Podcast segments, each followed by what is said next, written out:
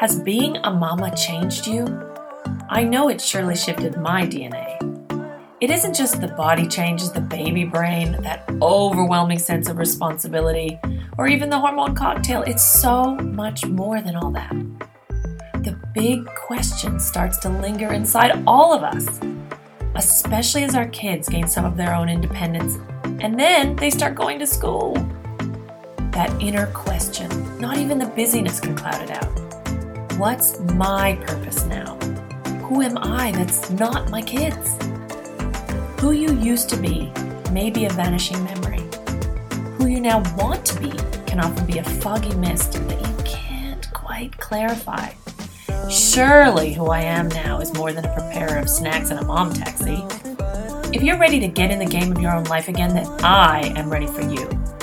I've taken my neuroscience degree, mixed it with a dose of professional sport, marinated it in NLP certifications and lots of business and personal coaching to design The Awakened Mama, a six week program to help mamas get back into the game. Imagine moving your really good idea into a living, breathing reality.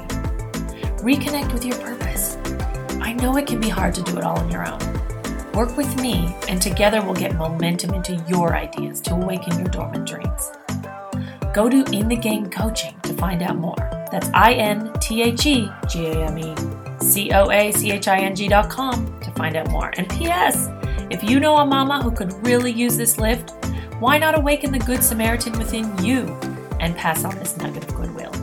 She will surely love you for it.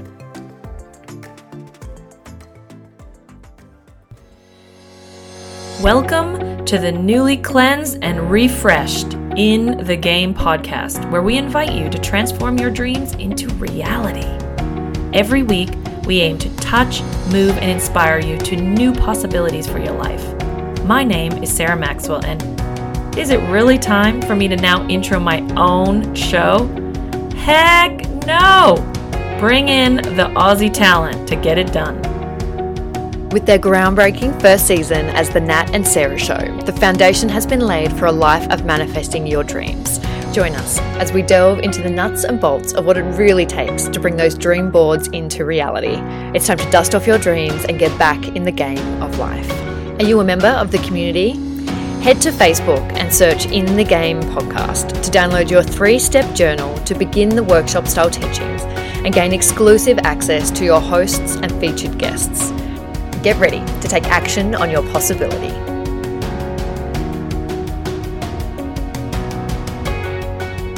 Today, we continue the conversation with a retired Army major turned leadership strategist and keynote speaker.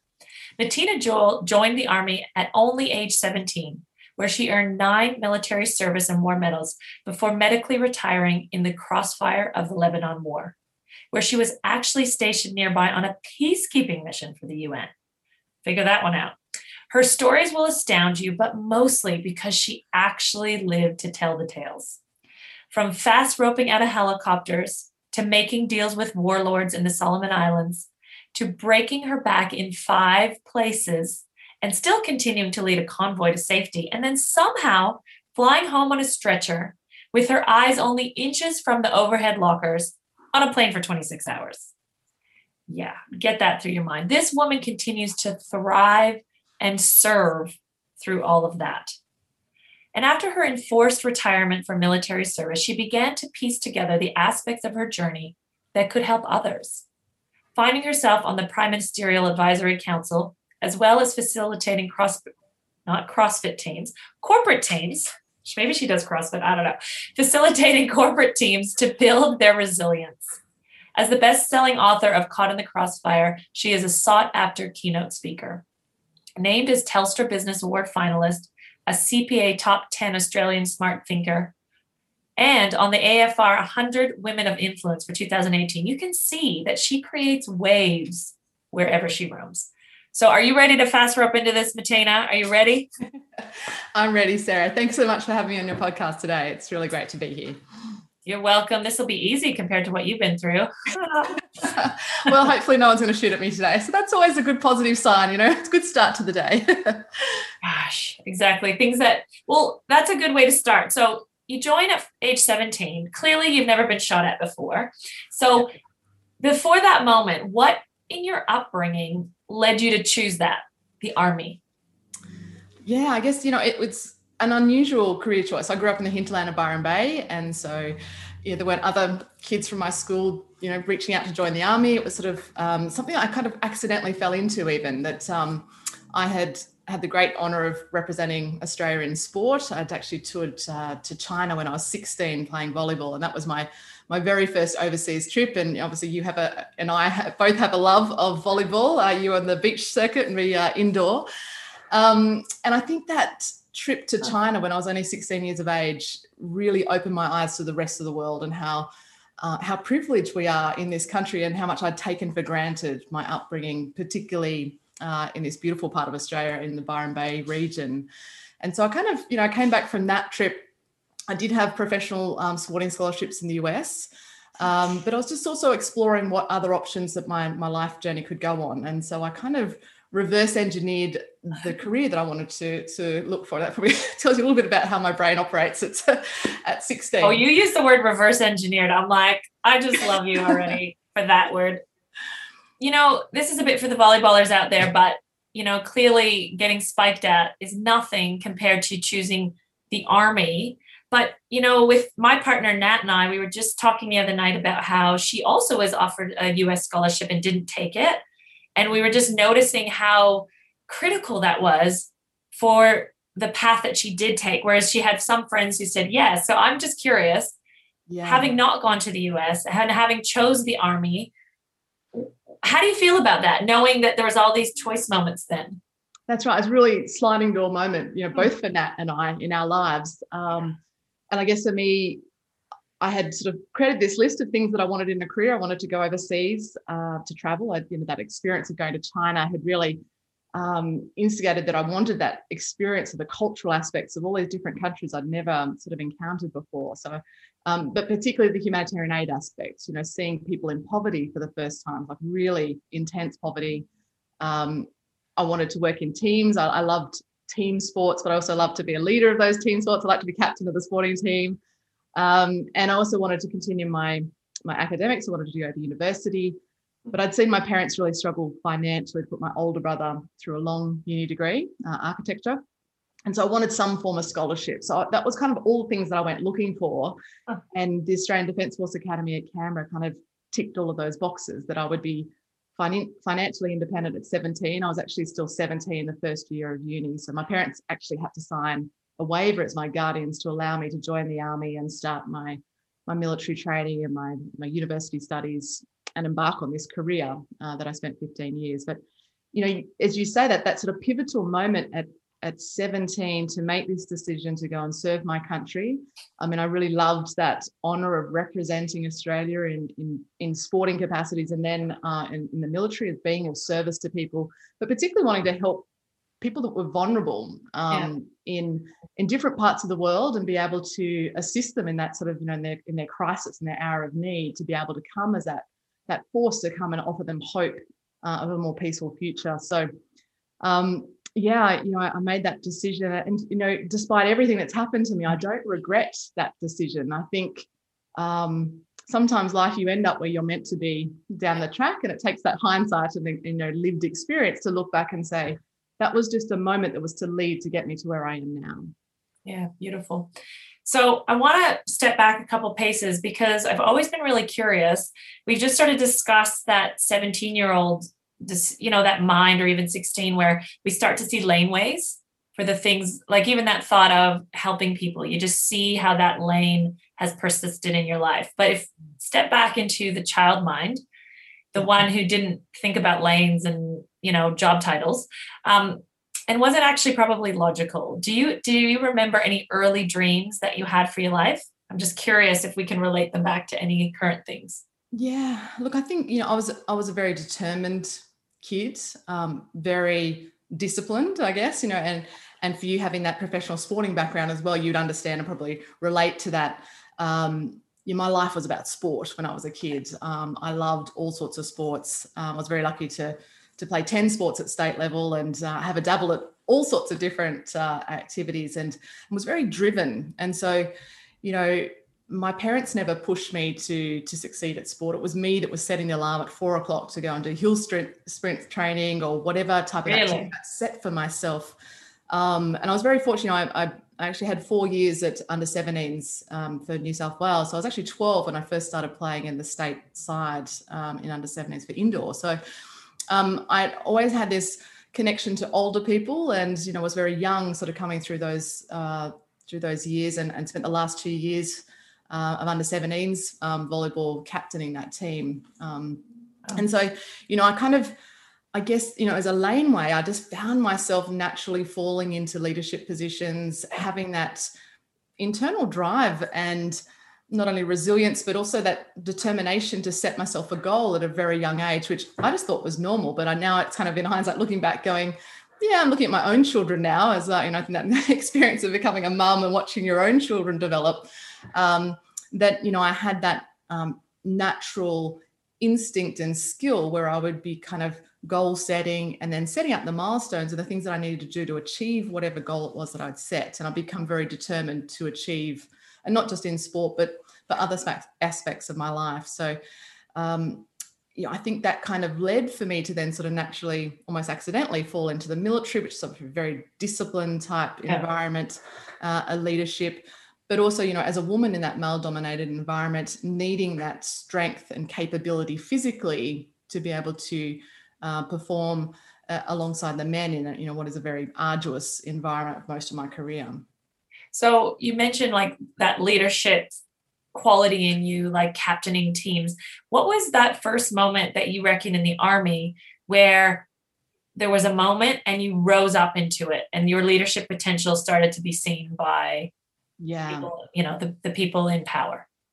Yeah it's a great question sarah. I think um i guess my entire career i felt like i was thrown in the deep end that mm. And that probably sort of fits with my personality that i i was willing to say yes you know i'd, I'd have a crack at things and i think for your listeners my advice is anything in life kind of you know we often particularly as adults we sort of put these limitations on ourselves of what we think we're capable of being able to achieve and sometimes we have that pressure of failure that drives us rather than just giving ourselves permission to have a crack at something right. new and, and learn from those experiences. So um, I think the fact that I was willing to just have a go, I loved kind of breaking into new elements of the boys' club. I was, you know, very fortunate to be the first woman to be a Navy diver, um, to get to fast rope out of helicopters with the SEALs after September 11th in the North Arabian Gulf.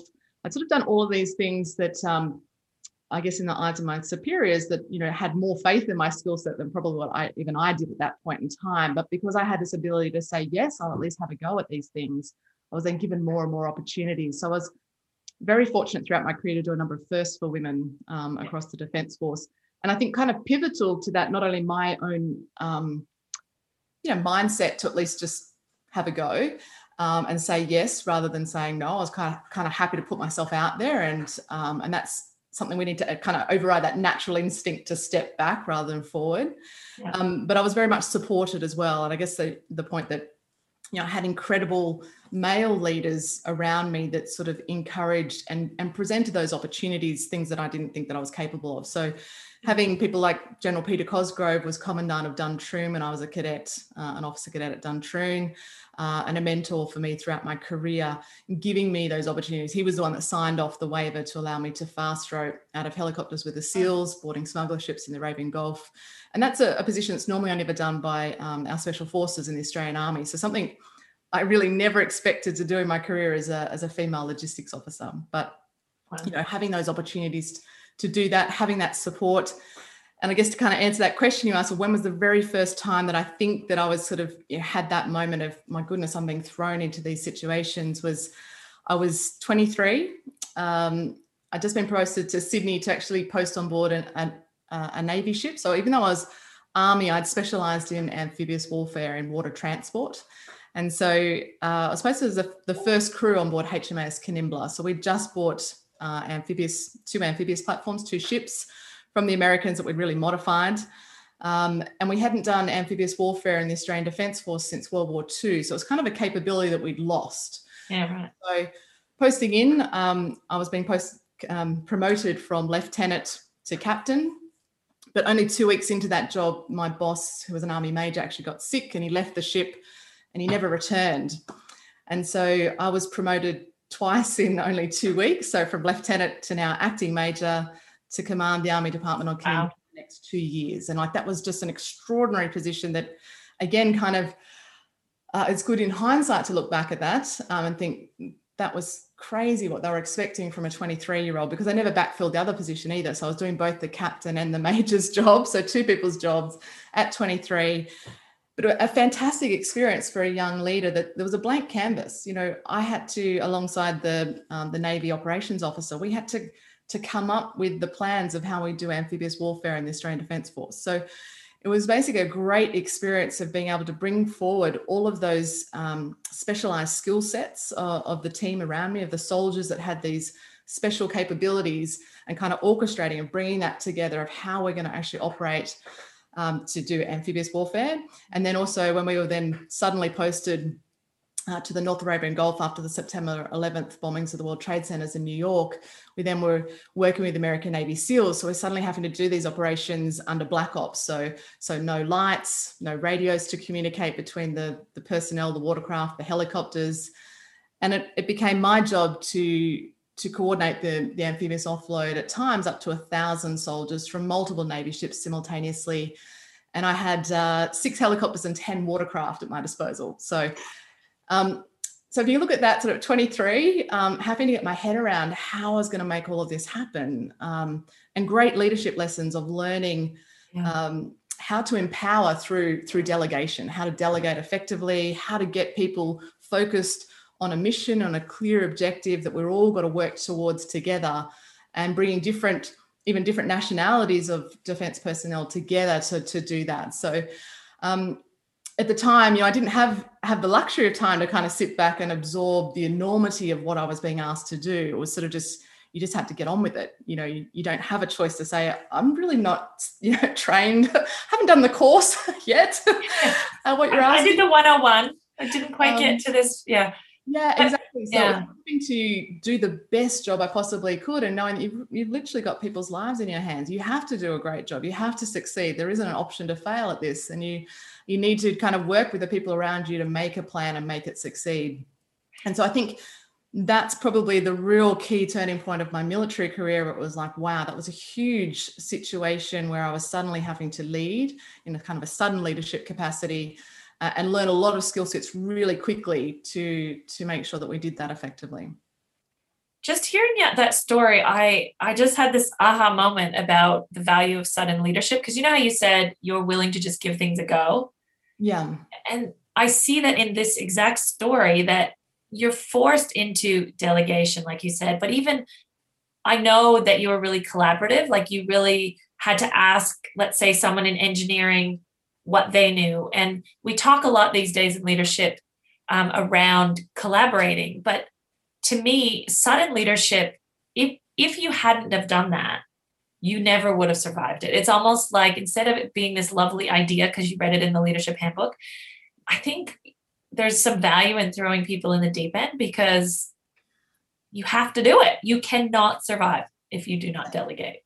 Yeah, I think so. And with the corporates that I work with, I kind of say, you know, the military, we have a very young workforce. So um, people are often surprised that at 23, I was given all of these millions of dollars worth of assets and and hundreds of people's lives.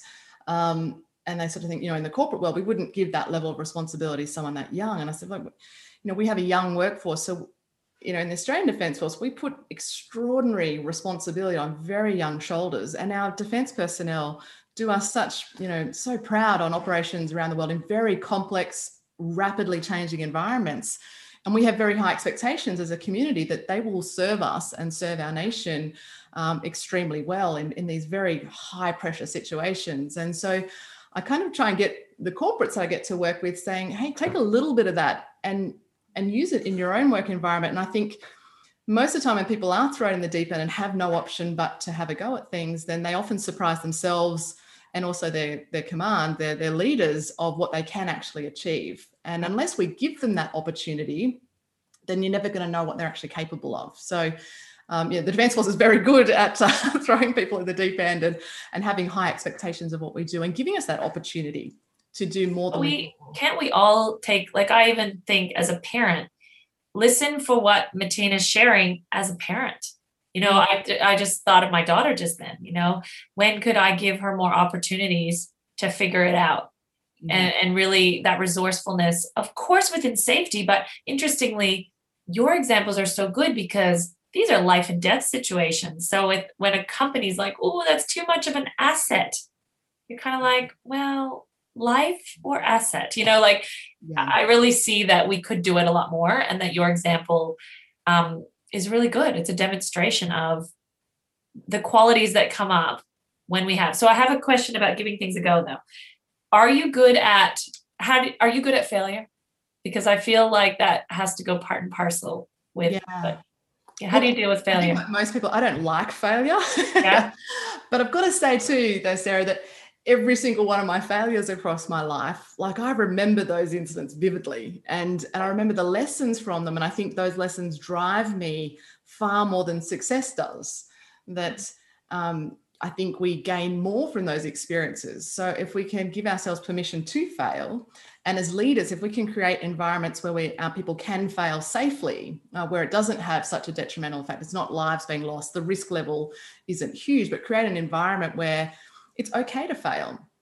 Um, but you need to have a go. You need to have a go and you need to learn from that experience so you then don't repeat those mistakes. So, um, again, I think part of the military training is when we train out field, we try and simulate the battlefield environment as, as close as possible to the real thing to put people under that level of pressure so that they can fail and learn in a you know a safe environment where people don't lose their lives so that when it gets to you know the real warfare situation that that's not the first time they've experienced that level um, of pressure yeah. and and that the risks are, are much higher in those environments but you know they've got some experience and they've already they've already failed uh, in training rather than fail on the on the battlefield so i think for all of us if we can try and you know as leaders when we do create these opportunities and be looking for opportunities for our people and, and even as, as you mentioned as parents create opportunities for our yeah. children um, give them the resources give them the parameters of you know how to operate in safely but give them the opportunity to fail so that they can you know learn from that and grow because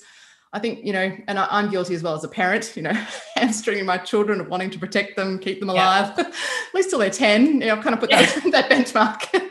oh how old are your kids? Because I didn't say that in the intro and I should have.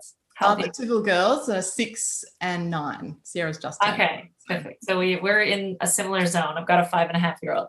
Yeah. But I have, I'm having all these aha moments. This does not happen every time. So thank you for that. Um, around failure, because I really related to how you talked about you as a child and how you would just, you were really sporty and you wanted to succeed.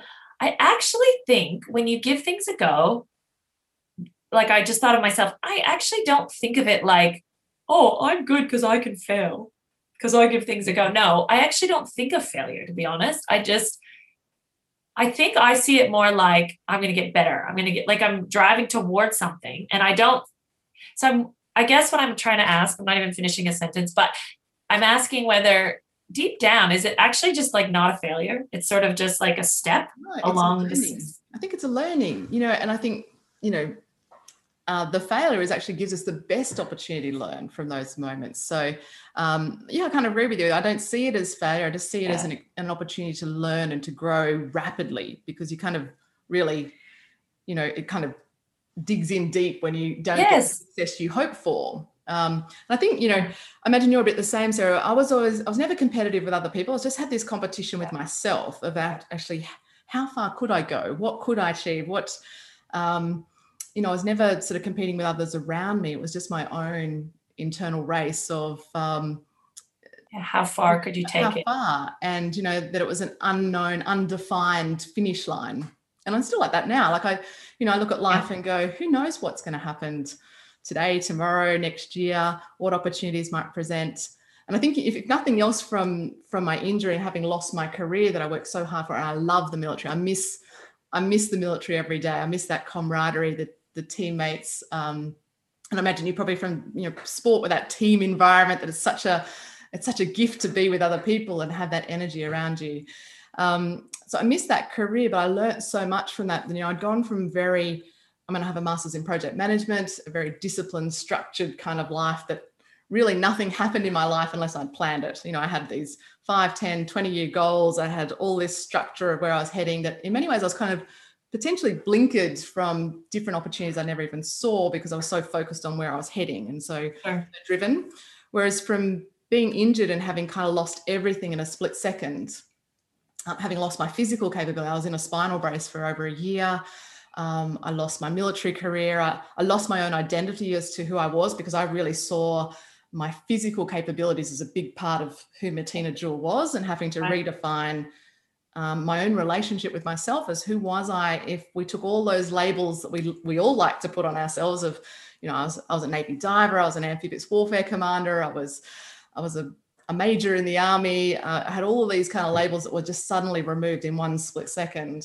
Wow. Um, but if if nothing else and i had to learn to actually accept help i'd gone from being really fiercely independent that I, I was capable of doing everything myself to suddenly having to rely on people particularly initially when i was in a wheelchair having people bath me dress me. It was like a this really rude abrupt uh, awakening of having i had no choice but to accept that level of support and my independence was ripped away from me.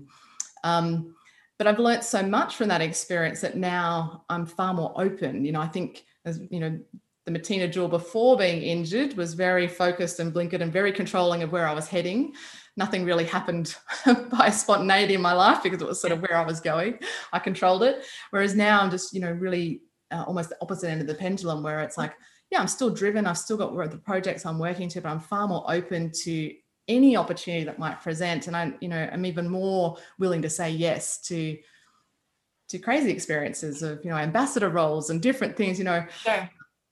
yeah I, you know i've got a very diverse um, life that i really enjoy now that i don't think i would ever have had had i still been in the military and very right. focused and structured and i want to point out for people because they they don't know i've um, done your leadership and resilience online program and I know that that was an outcome of COVID, you know, and we talk about adjusting and resi- like being able to adapt to things. And I think that was just such a demonstration of your capacity. So people should really check it out. It's it's like the best online program. It really is. And like people will know that I don't say that about other programs because uh, my team and I who did it, we were like, is this just so well done? We were just really blown away. We loved working as a group. So thank you for that. Um, I really recommend people like we're going to put the that in the show notes so they'll be able to access it. But bring a slide up. So that's kind of what's covered in the leadership one and the resilience back. So there's there's so much, guys. Look at all the yeah. There, it's like I did a lot of it online, whereas my another team member did. She wanted to write stuff down. Like I typed my stuff. Um, and it was just yeah, from the videos to the I love the exercises. I'm a learning junkie a little bit. So I did love um, playing full out with it and like trying everything on my life. And um, I just wanted to thank you for that. And I, um, I wasn't going to talk about that because I have a million other things that I want to talk about.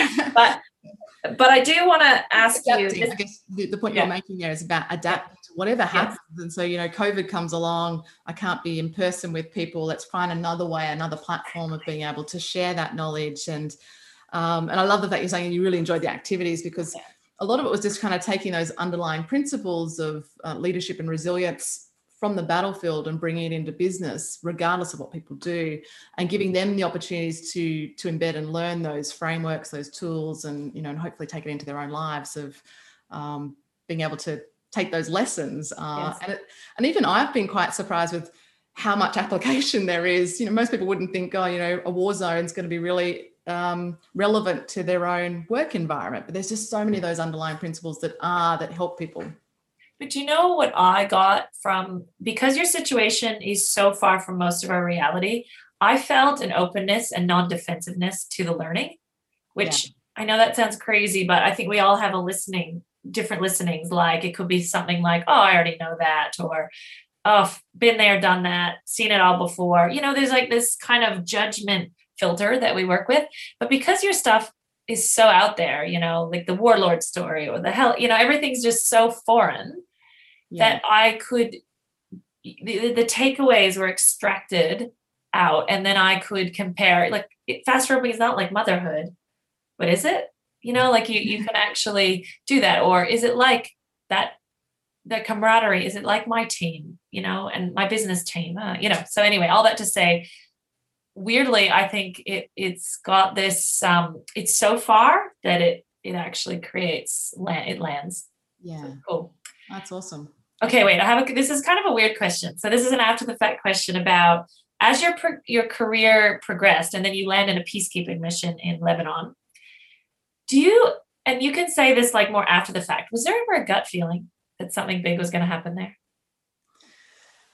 Yeah, like, oh, it's a it's a really interesting question that you yeah. asked, Sarah. I think um, it's funny because this this mission was my fifth overseas mission. It was actually a reward posting. It was a selection representation role to to represent Australia with the United Nations alongside 23 different nations. So I didn't get to work with other Australians. I was the only woman in my teams, both in Syria and Lebanon. Um, I was over there for 13 months. Um, it's extraordinary experiences in this, you know, uh, this mission that is set up as this is this is your reward for having done such a great job on all these other missions that right. almost killed you on. uh, you know, it's a different system to rewards in the corporate space. but, uh, yeah. Um, uh, and so yeah, it was sort of this great opportunity to go and have a, a different experience of, of, representing Australia, actually working with United Nations, um, being a peacekeeper. So you know, also you're unarmed in these environments. So it was never it was never really sold to you that it was going to be you know a life-threatening situation that it was going to be more dangerous than anything you'd experienced. And you know i'd spent seven months in syria that was relatively uneventful compared to lebanon. Um, and, and in lebanon i was sent out to a very dangerous region that was kind of at the junction of the three countries and it's where the hezbollah had their military headquarters and so you're surrounded by hezbollah. And i think you know day one of landing in lebanon um, the Hezbollah are accusing me of being an Israeli spy because they'd never seen women um, right. force out there. So, you know, being uh, having an AK 47 wow. leveled at me by a young Hezbollah soldier who was terrified that I was a spy and that, you know, um, and although I speak Arabic, you know, trying to get him to just sort of calm down, and you know, he was literally shaking with his weapon. And was like, "Please don't accidentally shoot me. um, this is going to be a bad day in the office." Um, this is extraordinary. So it was very quickly understand that Lebanon was a very different situation to what I'd experienced in Syria and working on the Golan Heights. Um, oh. But I certainly didn't, not until the war erupted, and it was very like a split second, we went from monitoring a peace agreement to suddenly being under attack from everything the Israeli Defense Force had. So, in that first hour of the war erupting, you know, at our patrol base at Qiyam, we had fighter jets bombing Hezbollah bases around us. We'd had so many near misses just in that first hour. Um, I was on the rooftop at a, a, survived an extraordinary close near miss from a thousand pound aerial bomb from a fighter jet that blew up a Hezbollah base that was only 75 meters from us. And we were kind of exposed. We had shrapnel landing around us. It really was a miracle that we didn't take casualties in that first hour of that war. Um, somehow none of us got injured as huge chunks of concrete and twisted steel star pickets through the middle of these big chunks of concrete and then fine metal shrapnel all landing around us and not one of us had a scratch on us, which was wow. uh, remarkable given the UN classified near miss from those weapon systems, a thousand pound aerial bomb from a fighter jet. A near miss is one kilometer away. So it blowing up just 75 meters from us. Um, sheer miracle that miracle. no one was killed at Qiyam in that first hour. So it was a sudden from monitoring a peace agreement, a few dangerous things happening to then a very swift you know dramatic jump to we are in a life threatening situation we are under attack and every single minute there was bombs exploding around us and we were reporting thousands and thousands of violations of the peace agreements and so i think it was that moment on Qiyam that this has suddenly become very different from what the UN was structured um, to survive. We weren't supposed to be in the middle of a war zone. We were supposed to be there as peacekeepers monitoring a peace agreement. And now there was no peace to keep. We're actually just we were literally monitoring a war. So it was probably in those first few hours of that war that was that realization of we very we very well could die. We could you could lose your life in service of peace in this yeah, environment. Um, and that sudden realization too that even the United Nations couldn't protect me. The Australian Defence Force certainly couldn't protect me in this environment. That was going to be up to us to mm.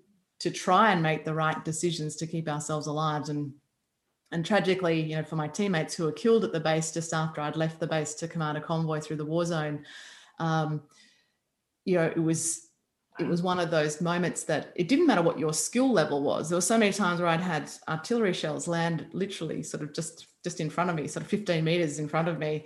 Um, it wasn't that I was so skilled that I managed to survive. It was just sheer luck on the day that uh, um, yeah that I managed to make it out injured, lost my career, but you know tragically my teammates all lost their lives.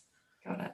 And got it. And I I can't help but think about PTSD when I hear this story in particular and and we hear a lot about that and what is how do you relate to that post-traumatic stress mm-hmm. um and like i know you had other depression you know in terms of losing your bodily you know your function and all that kind of stuff yeah. what what are your thoughts around ptsd and do you experience anything today that's um, kind of just shows you that wow i'm still impacted by that yeah, look, I think um, you know, mental health is such a big issue, and and particularly for our veterans, you know, we're we're sadly uh, losing more veterans back here in Australia than we have on our operations in recent times overseas. So, you know, our veteran suicide rate is you know about three times that of the general population. So we we have a really significant problem with our people coming home and being so adversely affected by what they've seen. Unfortunately, once you've seen and experienced those things on the battlefield, you can't suddenly unsee them. You can't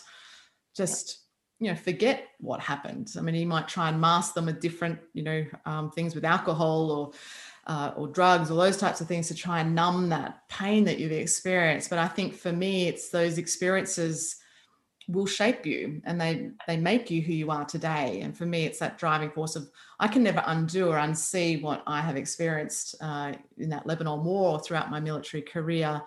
But those experiences i would like to actually help drive me into being a better human um, and being able to give back from those experiences and hopefully be a bit more compassionate a bit more caring and understanding for people regardless of their situations. Um, the ptsd side of it i think you know for uh, when I first came back, those initial um, months and years.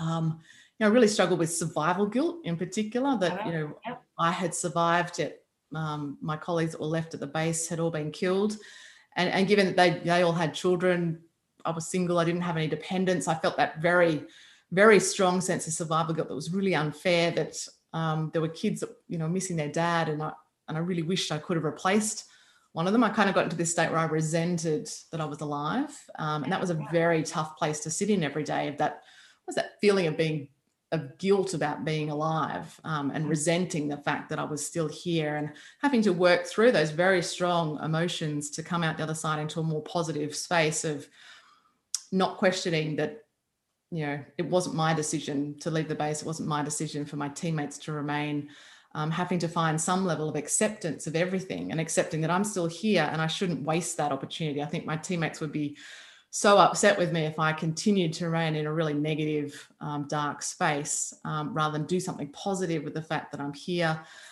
I think also my children was a real turning point for me. Um, I was told that I wouldn't be able to have children because of my injuries. Uh, did IVF unsuccessfully for many years, and then you know I'd given up um, Sierra was this little natural miracle that came along, defied the odds. Uh, I was told it was less than one in 10,000 chance of having a baby naturally. So she is, uh, she is a force to be reckoned with, that child. she wanted um, to come, yeah. Yeah. And so I think also becoming a mother was a, another really uh, helpful point to me to kind of find that acceptance of um, maybe this is why I'm still here. Um, who knows what my children might do, but I've got this, I've got this chance at life, and and I have a choice to either remain in this very dark, negative space, or try and use some of those lessons for and help others through different, um, you know, similar sort of dark places, uh, and do something positive with my life, and sort of share some of those. Um, learnings and hopefully be you know inspiring for other people to also be able to come through that position and have perspective around around life. And I think you know, as Australians, we're all so very fortunate, regardless of what where we are in life. I think as as Aussies, you know, the fact that we get to choose the lens we want to see the world through each day, uh, we have that choice. A lot of people in the countries that I've worked in don't have that choice or perspective on life. You know, they're in a very different situation. And I think, if anything, COVID has also shown us how fortunate we are to be yeah. in this country. So if we can kind of shift our perspective each day to one that's more grateful, um, more thankful for what we have, um, uh, rather than looking at what we don't have, you know, kind of shift that perspective each day to something more positive, then we're going to have a, an overall more positive life and more positive experience and impact on others.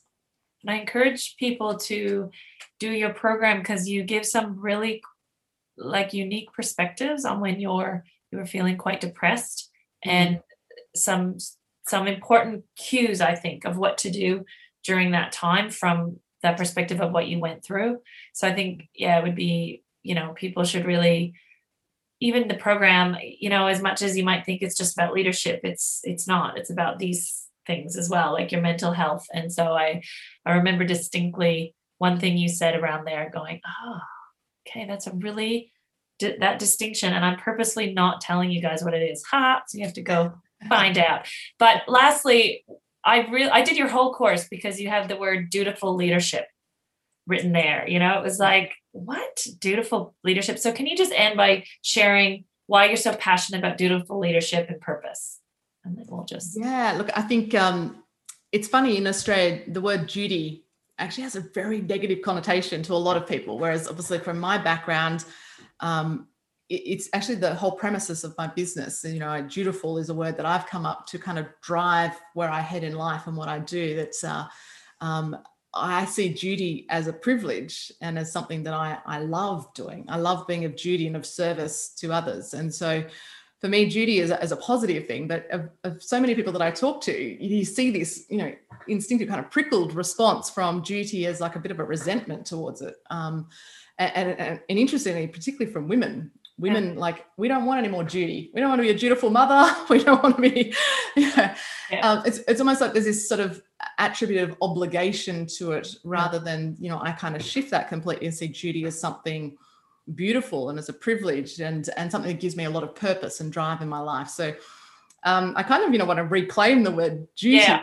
I think it, it's great that you do it because it kind of, it, yeah, there's curiosity because it's prickly. Yeah, and I think particularly the leaders, and you know that term that I used is dutiful leadership. So for me, if I kind of define my my leadership style, yes, it was very inclusive, very adaptive leadership style because I needed to be able to shift between different styles, and you can only do that quickly if you've earned the trust and respect of your people first.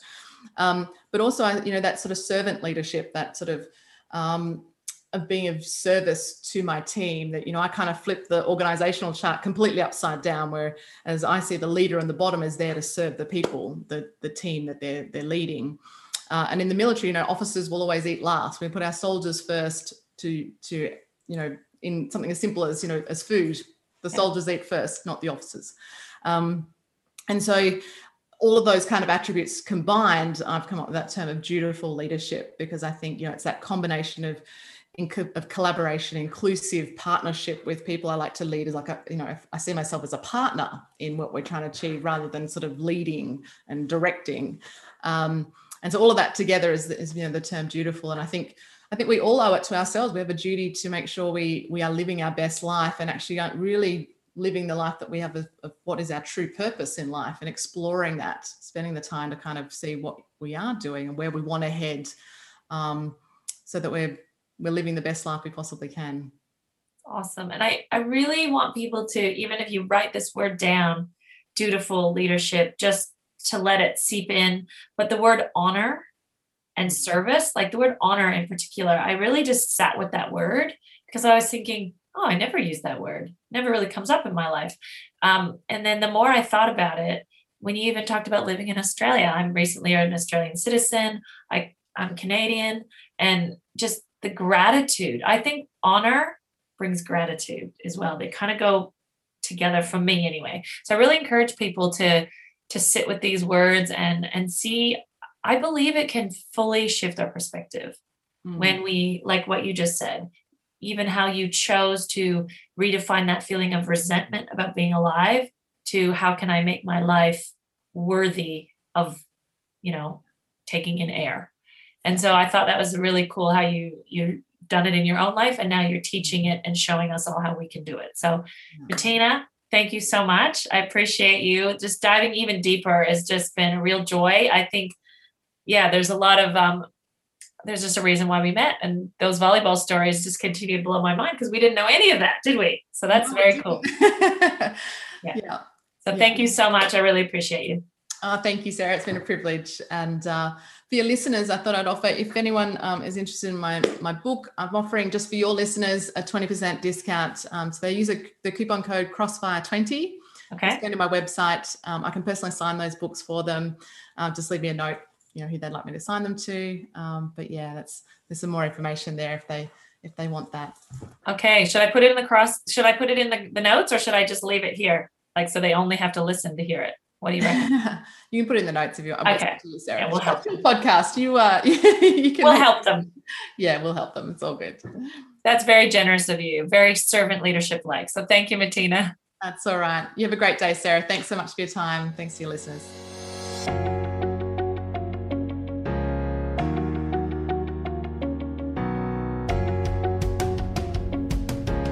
We so appreciate you listening to the show. Don't forget to join the community on Facebook by searching In the Game Podcast. There, you can download your three step journal and participate in our weekly live video chats. Hold on, hold on, hold on. You've got to rate and review the show. And I know all the podcasts are always asking this. And in the past, I wasn't doing it. And the reason I wasn't doing it is because I actually didn't know how to do it. So, open your podcast player and click on our show from your library, not the listen now.